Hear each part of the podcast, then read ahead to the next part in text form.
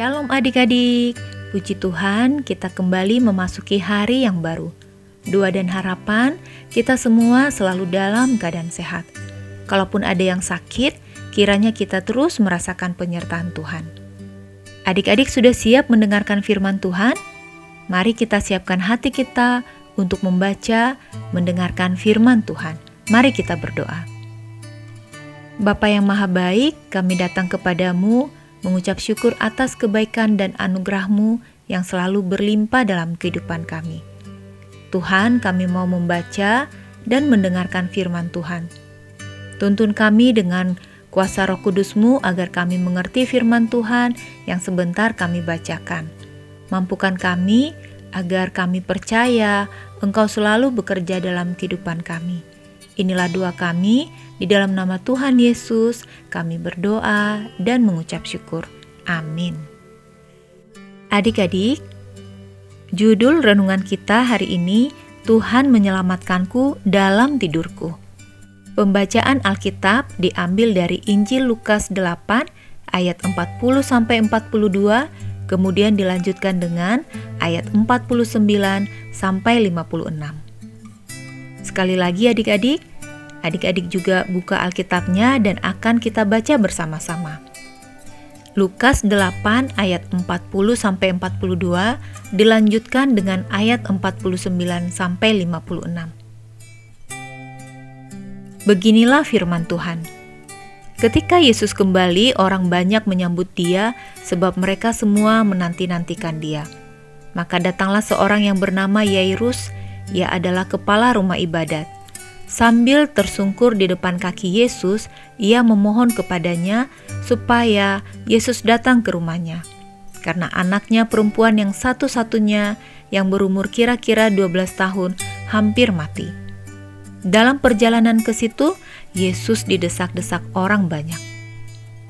Ketika Yesus masih berbicara, datanglah seorang dari keluarga kepala rumah ibadat itu dan berkata, "Anakmu sudah mati, Jangan lagi engkau menyusah-nyusahkan guru.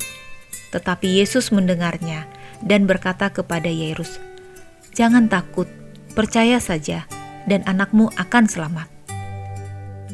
Setibanya di rumah Yairus, Yesus tidak memperbolehkan seorang pun ikut masuk dengan dia kecuali Petrus, Yohanes, dan Yakobus dan ayah anak itu serta ibunya. Semua orang menangis dan meratapi anak itu. Akan tetapi Yesus berkata, "Jangan menangis, ia tidak mati, tetapi tidur."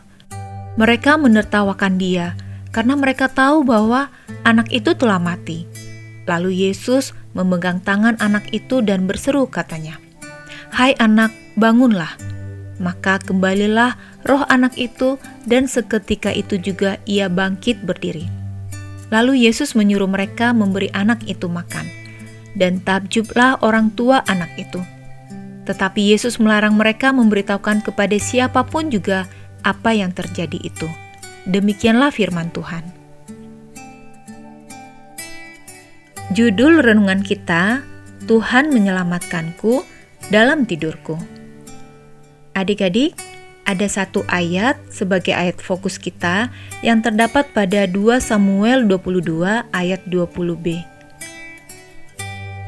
2 Samuel 22 ayat 20b yang berbunyi, Ia menyelamatkan aku karena ia berkenan kepadaku. Namanya Bapak Su Jarwo atau lebih dikenal dengan Pak Jarwo yang bersaksi tentang kuasa Tuhan yang menyelamatkannya. Hasil panel para dokter ahli memutuskan bahwa jantung Pak Jarwo harus dibypass karena tidak cukup hanya dipasang ring. Dalam ketakutannya, beliau hanya bisa pasrah dan memohon pertolongan Tuhan saja. Bila Tuhan berkenan untuk menyelamatkan, berarti Tuhan masih mempercayakan kehidupan untuk terus melayani Tuhan. Ternyata harus menjalani operasi kedua karena pada waktu operasi pertama ada pendarahan. Pak Jarwo harus menjalani cuci darah karena ginjal kurang berfungsi baik. Bersyukur tidak harus melakukan cuci darah selamanya karena setelah cuci darah selama 4 kali 24 jam, ginjalnya sudah dapat berfungsi dengan baik kembali. berbagai alat bantu harus dipasangkan pada tubuhnya. Banyak orang meragukan keselamatan dari operasi tersebut. Tersadar kembali setelah enam hari dalam kondisi koma tanpa tahu sama sekali apa yang terjadi. Perawatan di ICU dilanjutkan hingga seminggu kemudian barulah diperbolehkan pulang.